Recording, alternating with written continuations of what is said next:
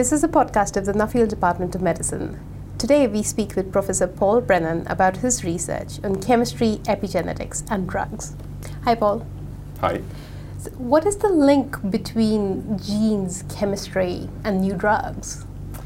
Well, chemistry sort of sits between a gene and a drug. And what sits in there as well is the field I work in, which is epigenetics. Mm-hmm. So genes control our body, but, ev- but every cell in the body has the same genes. And we have very different cells red blood cells, neurons, bone cells. So those genes are exquisitely controlled by a system called epigenetics. Mm-hmm. Uh, drug discovery sits between the genes and the medicine. So it's trying to manipulate those genes to actually treat a disease. Epigenetics, which is a, which is a new area I work in, we try to link up with drug discovery to try to use drugs to control genes to treat disease. How do you go about finding new drugs? Well, it's a complicated process, of course. Um, but what we do is we have to first identify a target. This is a protein or something in a cell that we think is doing the wrong thing, and we want to identify that, which is the most challenging part, actually. And then from there, we try to develop a way of testing something against that protein or that target. And we also try to find new molecules that will interfere with that, hopefully in a positive way, to, to have a therapeutic effect. What drug targets has your work focused on then?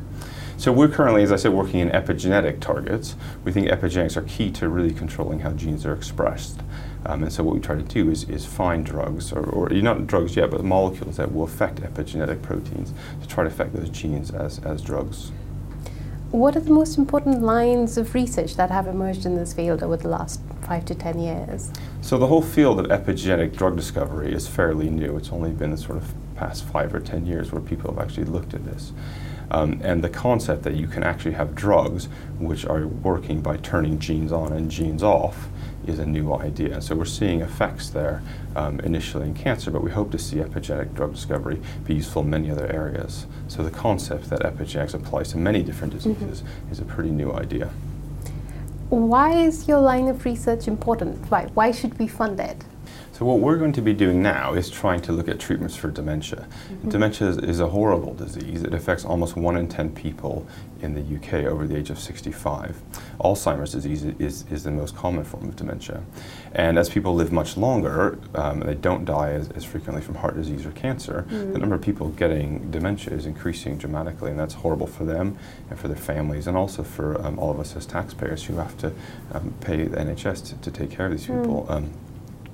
And, and so, although that sounds very negative, there's a lot of research going on into dementia. And what we would like to do is, is help in that process to find new drugs for dementia.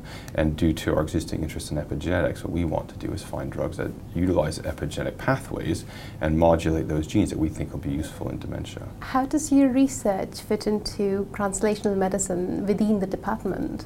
Within the Department of, of the Nuffield Department of Medicine, we, we span a whole range of research from very early understanding of biology and, and how cells work and how, how, how um, biological systems work, all the way to testing things in clinical trial to see if they're actually useful as drugs. Medicinal chemistry sits in the middle of that, so we don't really do the basic science. What we try to do is take the basic science and understanding of how disease works, how biology works, pick out those key targets that we think are useful uh, to interfere with um, as a treatment and then try to develop treatments for them. And if we find something useful, then eventually that will be tested at the far end of the translational pipeline um, in, in the clinic. Thank you, Paul. That was really interesting. All right. Thank you very much. Thank you.